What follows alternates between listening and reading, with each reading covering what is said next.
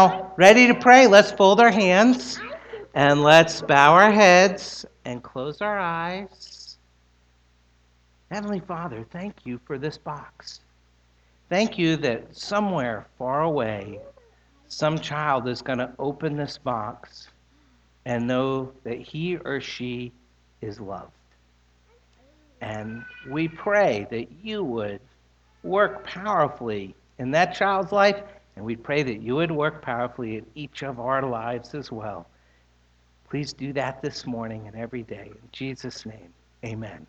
Amen. Thanks. Okay, everybody this way.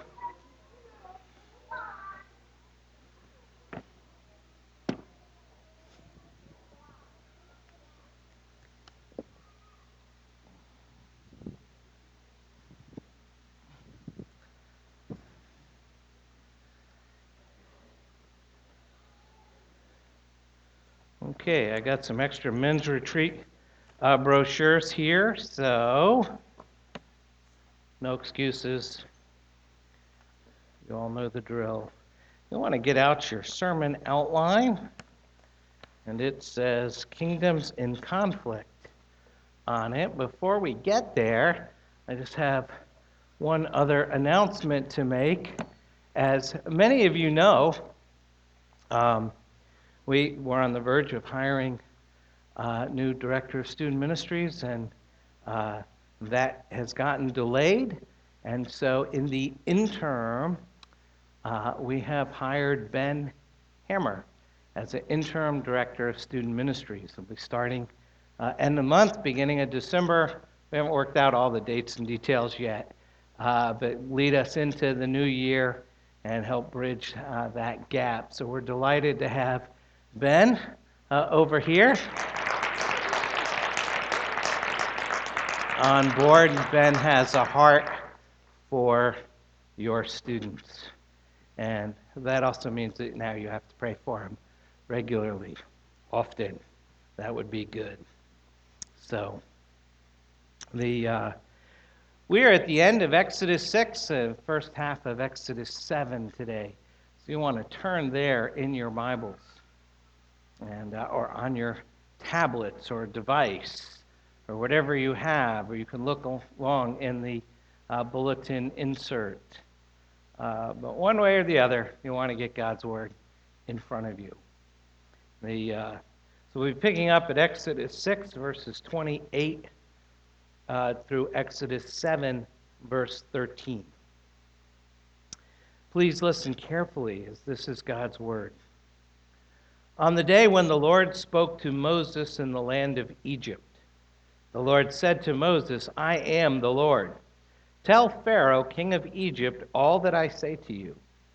But Moses said to the Lord, Behold, I am of uncircumcised lips. How will Pharaoh listen to me? And the Lord said to Moses, See, I have made you like God to Pharaoh, and your brother Aaron shall be your prophet. You shall speak all that I command you, and your brother Aaron shall tell Pharaoh to let the people of Israel go out of his land. But I will harden Pharaoh's heart. And though I multiply my signs and wonders in the land of Egypt, Pharaoh will not listen to you. Then I will lay my hand on Egypt and bring my hosts, my people, the children of Israel, out of the land of Egypt by great acts of judgment. The Egyptians shall know that I am the Lord when I stretch out my hand against Egypt and bring out the people of Israel from among them. Moses and Aaron did so. They did just as the Lord commanded them. Now Moses was 80 years old, and Aaron 83 years old when they spoke to Pharaoh. Then the Lord said to Moses and Aaron, When Pharaoh says to you, Prove yourselves by working a miracle, then you shall say to Aaron, Take your staff and cast it down before Pharaoh, that it may become a serpent. So Moses and Aaron went to Pharaoh and did just as the Lord commanded. Aaron cast down his staff before Pharaoh and his servants, and it became a serpent. Then Pharaoh summoned the wise men and the sorcerers, and they, the magicians of Egypt, also did the same by their secret arts. For each man cast down his staff, and they became serpents. But Aaron's staff swallowed up their staffs. Still, Pharaoh's heart was hardened and he would not listen to them, as the Lord has said. The word of the Lord. Thanks be to God. Let's pray. Heavenly Father, this is your word, and as always, we need it. We need this account of your work to bring your people out of the house of slavery in Egypt. Help us by your grace to learn the lessons of Exodus. Would you open our hearts to understand and receive and rest upon Jesus Christ as he is offered to us in the gospel? Would you give us ears to hear what your Spirit is saying? Would you tune out all of the competing voices that demand our attention?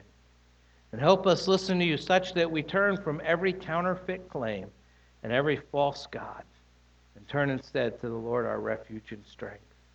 We need to be reminded of what makes you so great. We need to see the glory of the Lord. We need Jesus. We need a rescuer, a deliverer, a redeemer, a savior. We need the salvation found only in him. And so we pray by the power of the Holy Spirit, help us to see Christ in Exodus. In his name we pray. Amen. Amen. Well, on the night of April 14th, 1912, a man named Cyril Evans was working as the telegraph operator on the SS Californian on a voyage across the Atlantic. And late that night, Cyril Evans was ordered by the captain to warn all the other ships in the area of a large ice field that had brought the SS Californian to a standstill. Cyril Evans quickly complied. He warned all the ships in the area that were approaching the ice field. Meanwhile, in the wireless room aboard one of the ships, the Titanic, operator Jack Phillips was trying to get through a backlog of messages that were supposed to be sent to the United States when he received Cyril Evans' warning about the ice field.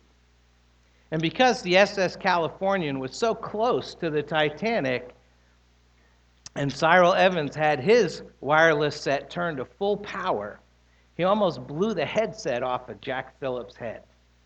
And Phillips, frustrated at the interruption, was furious with Evans and rebuked him and completely failed to relay the warning about the ice to the bridge of the Titanic. For his part, Cyril Evans, believing himself to have fulfilled his orders, turned off his set and went to bed. Needless to say, a short time later, all the warnings unheeded, and cruising at full steam, the Titanic struck an iceberg and sank to the bottom, losing over 1,500 souls. It's a tragic tale. And yet, the all too human responses of Jack Phillips and Cyril Evans resonate with us. How easily that we might respond just like them. Jack Phillips, angry at the loud transmission blaring in his ear, dismissing the warning out of hand. Cyril Evans shrugging off the lack of a response and just heading off to, to bed. Both of them ignoring what was facing them and the Titanic sailing into danger. The truth is, just like these two men, most of us are afflicted with the dreadful disease of selective hearing. You may have heard of that before. Uh, most of you have probably been accused of that at one time or another. We only listen some of the time, and we tune out an awful lot of what we think doesn't concern us. And as we return this morning to our studies of Exodus, we've come to a passage that is concerned uh, largely with the failure of people to listen. The failure to listen. And you can see that in, in our text, actually, numerous times. If we go back a few verses, and you take a look with me, we go back to Exodus 6, verse 9. It says, Moses spoke thus to the people of Israel, but they did not listen to Moses because of their broken spirit and harsh slavery. And then in 612, chapter 6, verse 12, but Moses said to the Lord, Behold, the people of Israel have not listened to me. How then shall Pharaoh listen to me? For I am of uncircumcised lips. And then in verse 30, part of our text today, but Moses said to the Lord, Behold, I am of uncircumcised lips. How will Pharaoh listen to me? Repeating what he said back in verse 12. Chapter 7, verse 4 Pharaoh will not listen to you. Then I will lay my hand on Egypt and bring my hosts, my people, the children of Israel, out of the land of Egypt by great acts of judgment. And finally, verse 13, our last verse today. Still, Pharaoh's heart was hardened, and he would not listen to them as the Lord had said. So, this is a passage about the different reasons people have for not listening to God when he speaks in his word. And as we see, just as Jack Phillips' failure to listen to Cyril Evans' warning that night aboard uh, the Titanic had brought tragic consequences, a refusal to listen to God when he speaks will also have tragic consequences for us. And so it's really imperative that we have ears open to the Word of God and the warnings of His Word uh, that we listen to so that our souls are safe and secure in this life while we wait for His return and the life to come. And so we start at the end of chapter 6 with hardened hearing. Hardened hearing says, On the day when the Lord spoke to Moses in the land of Egypt, the Lord said to Moses, I am the Lord. Tell Pharaoh, king of Egypt, all that I say to you. But Moses said to the Lord, Behold, I am of uncircumcised lips. How will Pharaoh listen to me? So last week we looked at the rest of Exodus 6 up through verse 27, and we noticed how Moses responds to the word of God. If the Israelites were the discouraged people of God, then Moses is the fearful servant of God. And the people have rejected Moses' uh, encouragements, they've shunned his every attempt at comforting them. And uh, yet, God nevertheless presses Moses to follow through on his mission and go to Pharaoh. We see that in Exodus 6, verse 11. It says, Go in, tell Pharaoh, king of Egypt, to let the people of Israel go out of his land. And Moses, true to form, at least as we've seen so far, begins to argue with God. That usually isn't very effective. But Moses isn't like the Israelites here. He's not wallowing in his misery. He isn't denying God's sovereignty. He isn't giving in to fatalism. But look what he's doing. Uh, verse 12, Exodus 6, verse 12. But Moses said to the Lord, Behold, the people of Israel have not listened to me. How then shall Pharaoh listen to me? For I am of uncircumcised lips. Now we get the same complaint here in our text, verses 28 through 30. God sends Moses with a message to Pharaoh, and Moses responds, Behold, I am of uncircumcised lips. How will Pharaoh listen to me? Now, if someone's uncircumcised, it meant they weren't prepared. They were not fit for the Lord's service. Moses found that out the hard way back in Exodus 4 when, on his return journey to Egypt, he had left his son uncircumcised, and the Lord almost took his life. So, to be uncircumcised is to be unfit, unprepared for service to God. And that's what Moses is saying here about his lips. He's saying they're not fit for service. And so he appeals to the response of God's people so far as evidence of his uselessness, as he's now called to go to Pharaoh. He says, If the people of God won't listen to me, what chance do I have with this pagan Pharaoh? Now, you see what's happening here. Moses is complaining to God about the other people not listening, when the truth is, he's not listening himself. He has totally misunderstood God's call on his life. He seems to think it's his task to make Pharaoh agree with God or to make Israel agree with God. No wonder he feels unqualified for this task. He's laboring under the impression that it's his responsibility to secure the right outcome for this mission. But Moses' work is not to make other people embrace God's message any more than that's your work. It's not to make other people embrace the message, it's simply to be faithful in proclaiming the message. The response is God's business, not our business. It's God's work to open uh, blind eyes and to unstop dead ears. It's our work to proclaim the Word of God. And so Moses is reluctant to obey because Moses thinks that God's asking him to do something that only God can do. No wonder he's reluctant. You'd be reluctant too. If you were called to do something that only God could do, no wonder he's arguing with God. However, as the Apostle Paul says in 2 Corinthians 4, but we have this treasure in jars of clay to show that the surpassing power belongs to God and not to us. The power belongs to God. The verse just before that says, For God, uh, who said, Let light shine out of darkness, has shown in our hearts to give the light of the knowledge of the glory of God in the face of Jesus Christ. That light, the knowledge of the glory of God in the face of Jesus, penetrates the darkness by the decree and will of God. Our task is to preach Christ crucified. It's God's work to unstop deaf ears and open blind eyes and take away hearts of stone and give hearts of flesh to soften hard hearts, or perhaps, as we'll see, to harden them. As Paul puts it earlier in 2 Corinthians 2, he says, Our message to one, a fragrance from death to death, to the other, a fragrance from life to life. Who is sufficient for these things?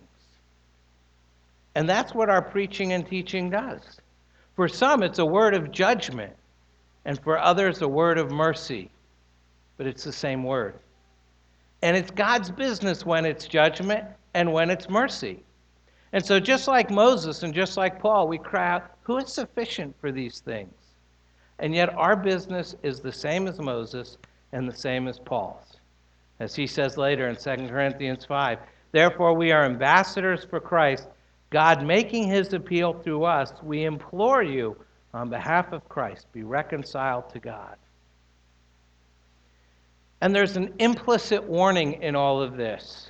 If we think it's our task, particularly those of us charged with the ministry of the word through preaching and teaching, but I think it's relevant to all of us as we seek to be faithful witnesses to Jesus Christ. If we think it's our task to make other people believe, then we're building into the very foundations of our thinking the beginning of burnout and paralyzing insecurity that will inevitably follow that conviction. It's a call that you can never fulfill because it's not your call in the first place. It's the work of God. Moses will have to learn that, as Paul was uh, forced to learn that, and as we all have to learn that. God will do God's work in God's way in God's time. Our task is um, not to act instead of God. Our task is to be a willing instrument in the hand of God. And so, first, the people of God refuse to listen to him because of their discouragement. And then, second, God's servant, Moses, refuses to listen because of his insecurity and his fear. He has misunderstood his mission, and it is paralyzing him. And yet, what we're told here is repeated numerous times in the scripture. If you jump forward a little bit to Exodus 7, verse 4, notice how God puts it there Pharaoh will not listen to you, then I will lay my hand on Egypt. So God's telling Moses, Moses, the point is not that you're going to convince Pharaoh. Let me just tell you ahead of time, you're not. And it's not if, but when he doesn't listen to you then I'm going to do something else. But you're part of the plan. And if we jump ahead to Exodus 11, notice again, now this Exodus 11, this is coming after all the plagues 10 plagues, getting worse and worse, each plague taking on a false God. And so you have all this dramatic acts of judgment. And then we read in Exodus 11, verse 9 Then the Lord said to Moses, Pharaoh will not listen to you so that my wonders will be multiplied in the land of Egypt.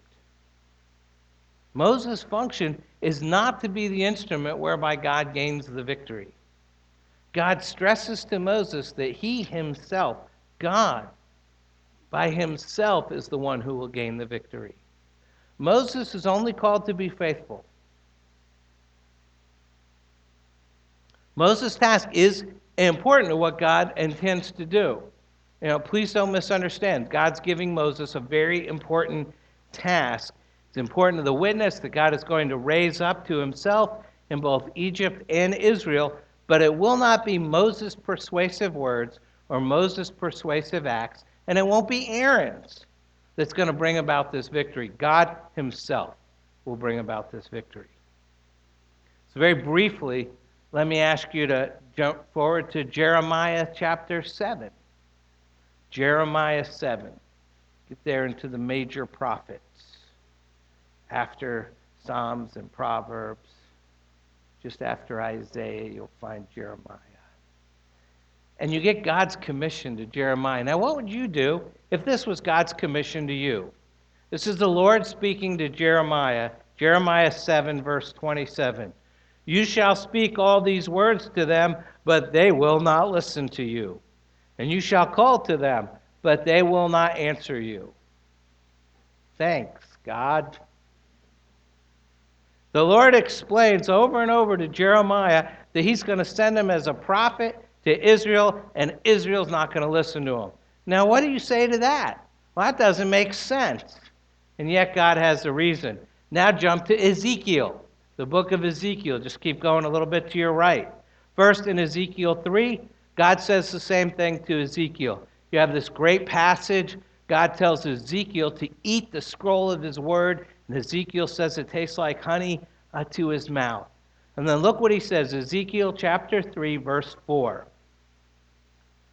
And the Lord said to me, Son of man, go to the house of Israel and speak with my words to them. For you are not sent to a people of foreign speech and a hard language, but to the house of Israel. Not to many peoples of foreign speech and a hard language, whose words you cannot understand. Surely, if I sent you to such, they would listen to you. But the house of Israel will not be willing to listen to you, for they're not willing to listen to me. Because all of the house of Israel have a hard forehead and a stubborn heart.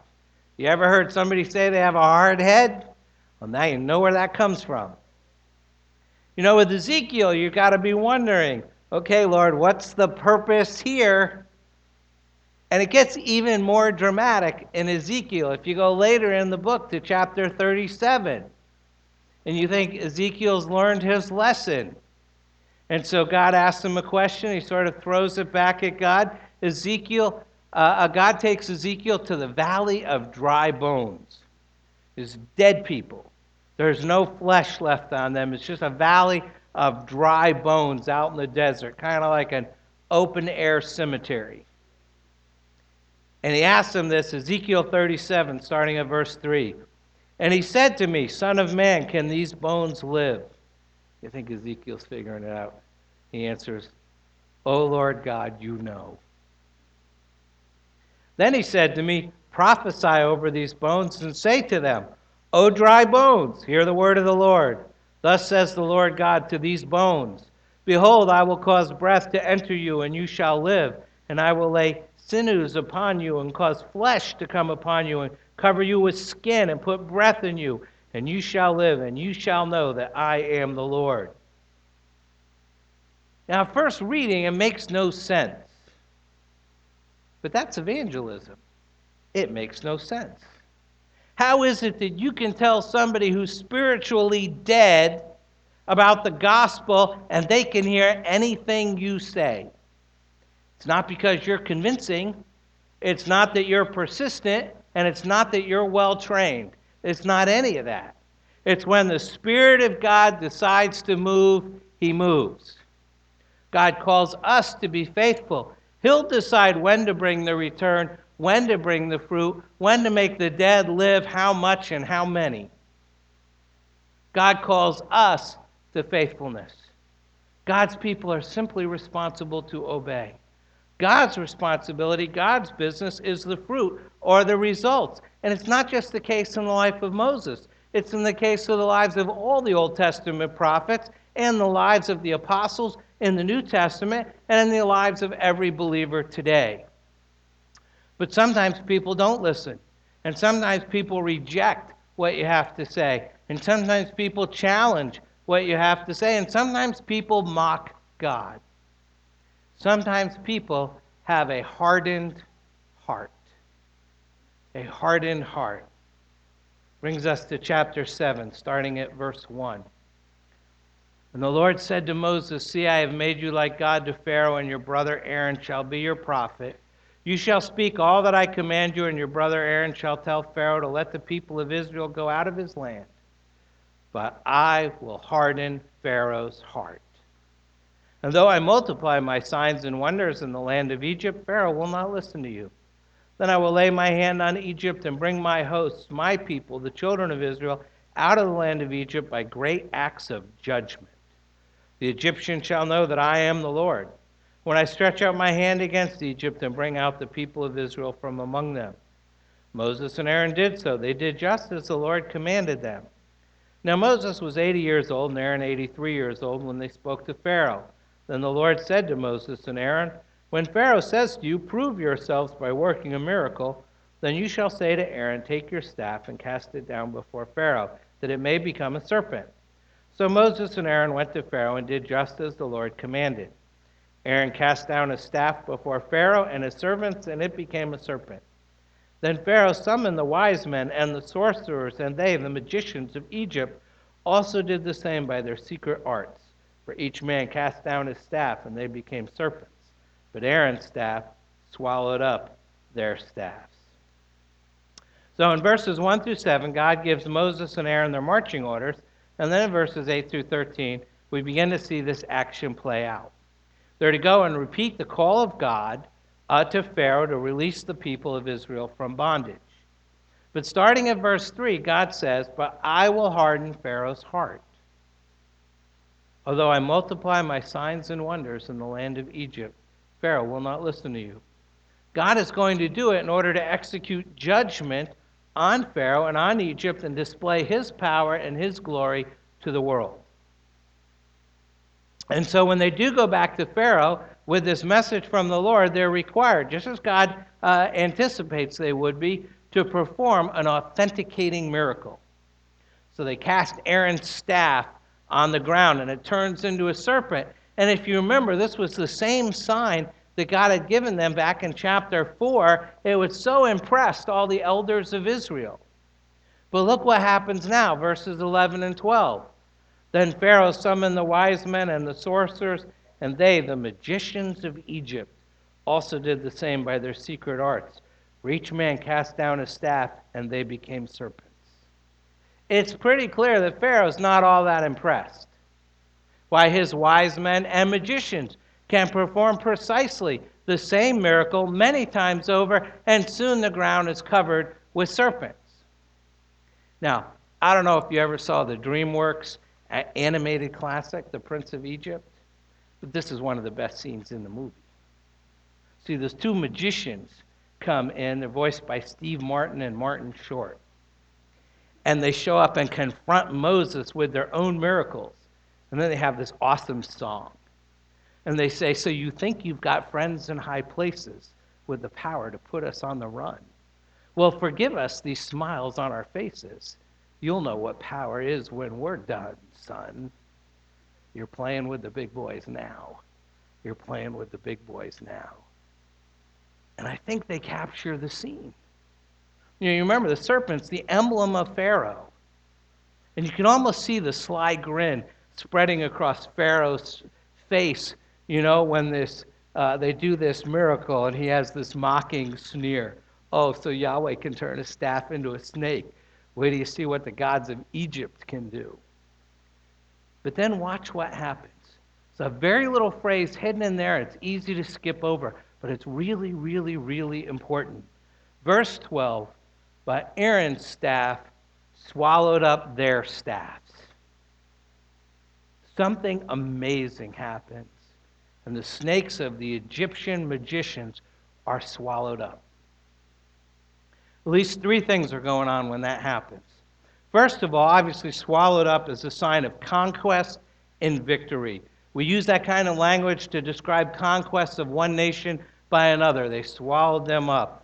When we see that language of swallowing up, we see God's forecast to Pharaoh of what he will do to him. Second, in Exodus chapter 15, verse 12, the song of Moses is being sung after his victory of Israel over Egypt at the Red Sea, after the destruction of the army of Pharaoh in the Red Sea. We're told, You stretched out your right hand, the earth swallowed them. It's the only other time the verb swallow is used in Exodus. God is forecasting in the swallowing up of the snakes of the Egyptians, the swallowing up of the army of the Egyptians in the Red Sea. Third, notice that the staff that swallows the snakes will be the staff which is stretched out over the Red Sea to bring the Red Sea crashing back and swallowing up the army of Egypt. Even that passage I just read, Exodus 15 12, speaks of stretching out the right hand. And what's in the right hand? The staff of God. So Moses takes this staff, and here it swallows up the snakes of the priests, the sorcerers, the magicians of Egypt. And that same staff will be used to bring the waters of the Red Sea crashing down on the Egyptian army. The Lord is seen here not merely challenging Pharaoh's authority, not merely challenging Pharaoh's magic, but trumping his magic and forecasting what's going to happen on this conflict between Israel and Egypt that's coming. And he's letting them know that God is sovereign. The Lord reigns, and he's going to show that he is the Lord, and even Pharaoh's attempts to refute that lordship are going to prove to be futile. The Lord reigns. It's a dramatic picture of the victory of the power of God over every counterfeit claim of every false God. The Lord reigns, and those who stand against him will face his judgment. His victory is assured. That's the message to Pharaoh. If he gets into a conflict with the Lord, he will lose. And yet, verse 13 Though the message is crystal clear, we're forced to deal with verse 13 and realize that there is a possibility of salvation through judgment. Salvation through judgment. It says, Still, Pharaoh's heart was hardened, and he would not listen to them as the Lord had said. If the people of God don't listen because of discouragement, and the servant of God doesn't listen because of fear, Pharaoh, the enemy of God, doesn't listen because his rebellious heart has been hardened.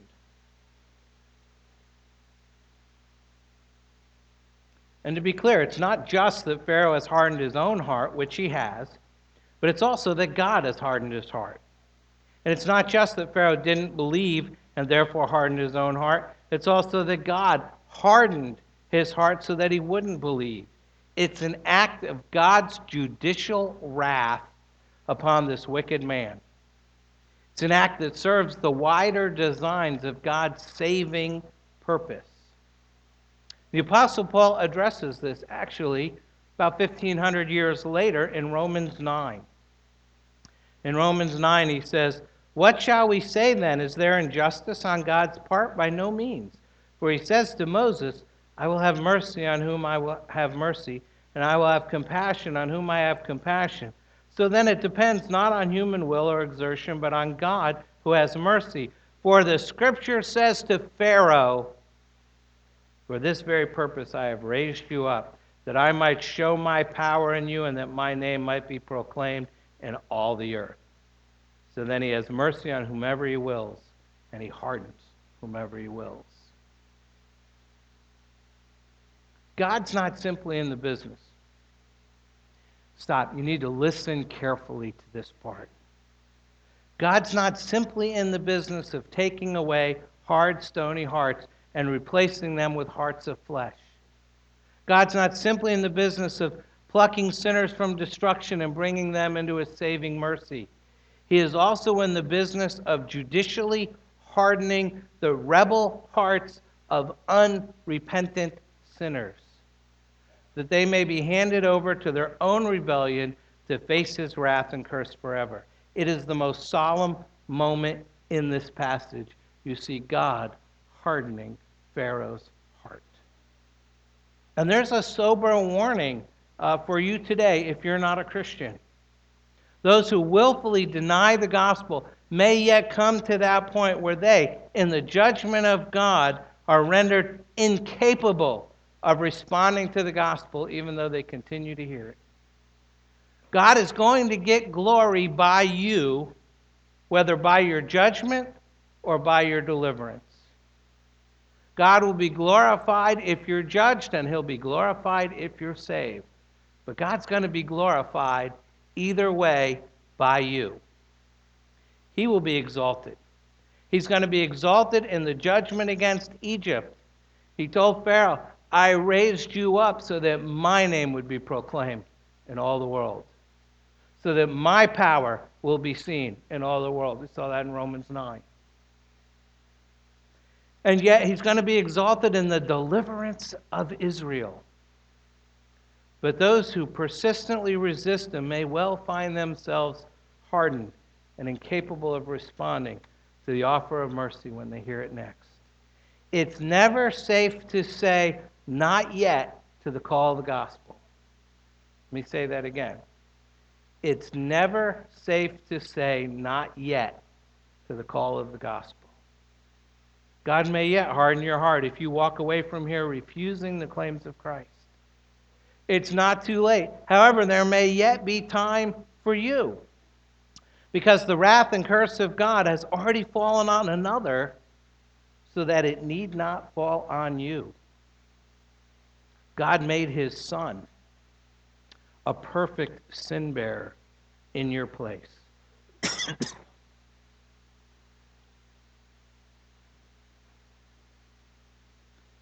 God made his son a perfect sin bearer in your place. If you would but trust him, put your faith in him, repent of your sins, and receive Christ as Lord and Savior of your life.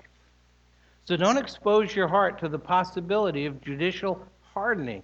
Let Pharaoh's example warn you to flee from the wrath to come. There's a sober warning here.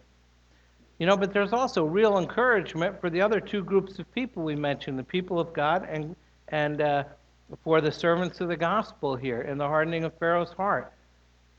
Remember the cause of Israel's rejection of God? They allowed their suffering to breed in them resentment to God's kindness. And when Moses spoke to them about what God's going to do, they took one look at Pharaoh and they saw this unmoving tyrant.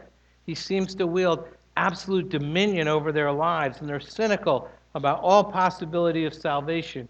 But now we learn the truth. Pharaoh's heart is held in the hand of God, and God has been at work all along, even in their trials, to dispose of Pharaoh and to use Israel and Moses and Aaron for his glory and for the good of those who love him and who are called according to his purpose. And here we're reminded the hearts of men and women, the hearts of everyone in this room, are held in the hand of a sovereign God. And so every trial, every affliction, every difficulty that comes our way is not outside of his purpose, not beyond the reach of his arm. Not at all, but rather we learn it's deployed in his wisdom and in his kindness. A strange, sore kindness to be sure, but kindness all the same. It's for the good of those who love him and have been called according to his purpose. Likewise, Moses' insecurities and fears about thinking that he has to somehow convince Pharaoh all by himself. Well, now again, he's being told, no, Pharaoh's heart is my business. His heart is in my hand. Your task is to preach the words. My task is to deal with his heart. If you think about it, that's the antidote to insecurity. That's the antidote to fear about what others think, think of you. It's not up to you. Your call is just to be faithful to whatever God's called you to do, whatever God's called you to say. You be faithful. How those other people react, that's God's business. And He's going to get the glory regardless. You be faithful to the task that God's given you.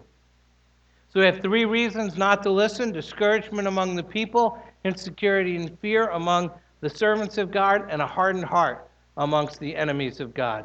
But behind them all, over them all stands the perfect sovereignty of God Himself, who works all things to give us peace, to dispel our fears, to get glory for His name in the salvation and judgment of everyone.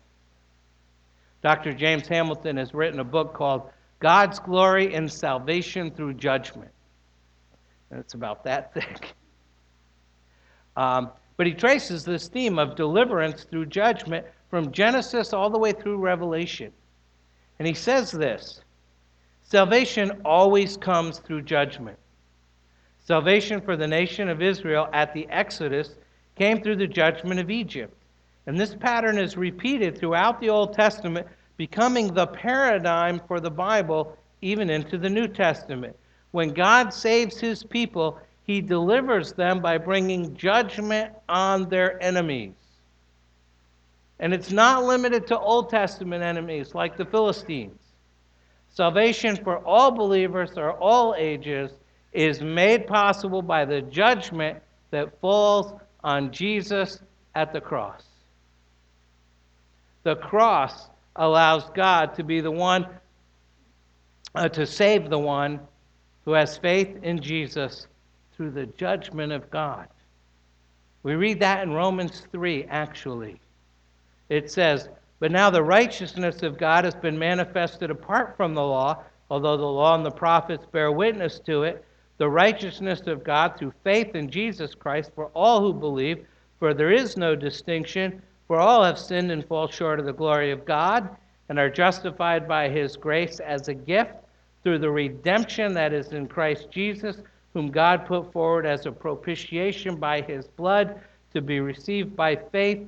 This was to show God's righteousness, because in his divine forbearance he passed over former sins. It was to show his righteousness at the present time, so that he might be just and the justifier. So he might be just, bring his judgment down, and the justifier bring his salvation down. To the one who has faith in Jesus.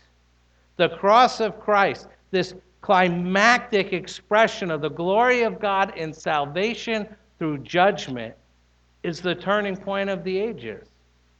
The wrath and curse of God has already fallen on another, so it need not fall on you. God made his son a perfect sin bearer in your place. If you would but trust in him, put your faith in him, repent of your sins, and receive Christ as Lord and Savior of your life. It's never safe to say, not yet, to the call of the gospel. Think about that. You need to pray. Take a moment to do that, and then I'll close.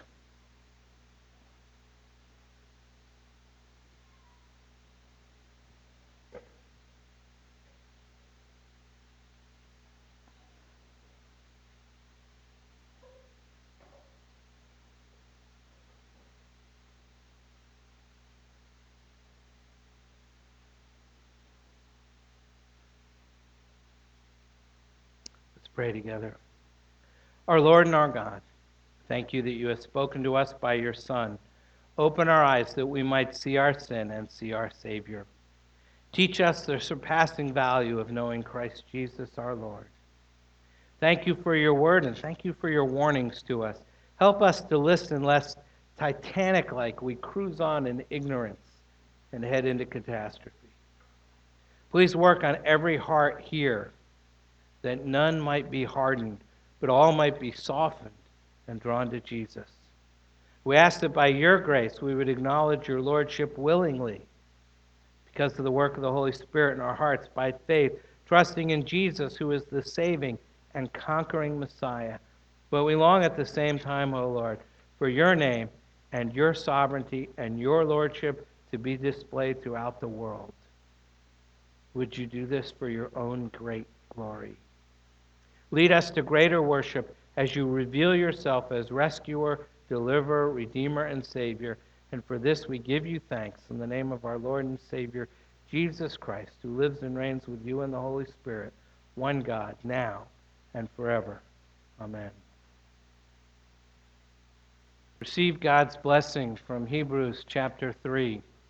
Take care, brothers, lest there be in any of you an evil, unbelieving heart leading you to fall away from the living God.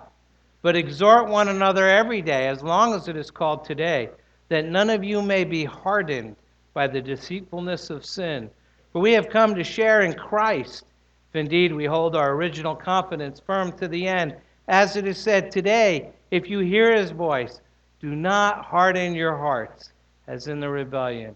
God bless you. We'll see you next week.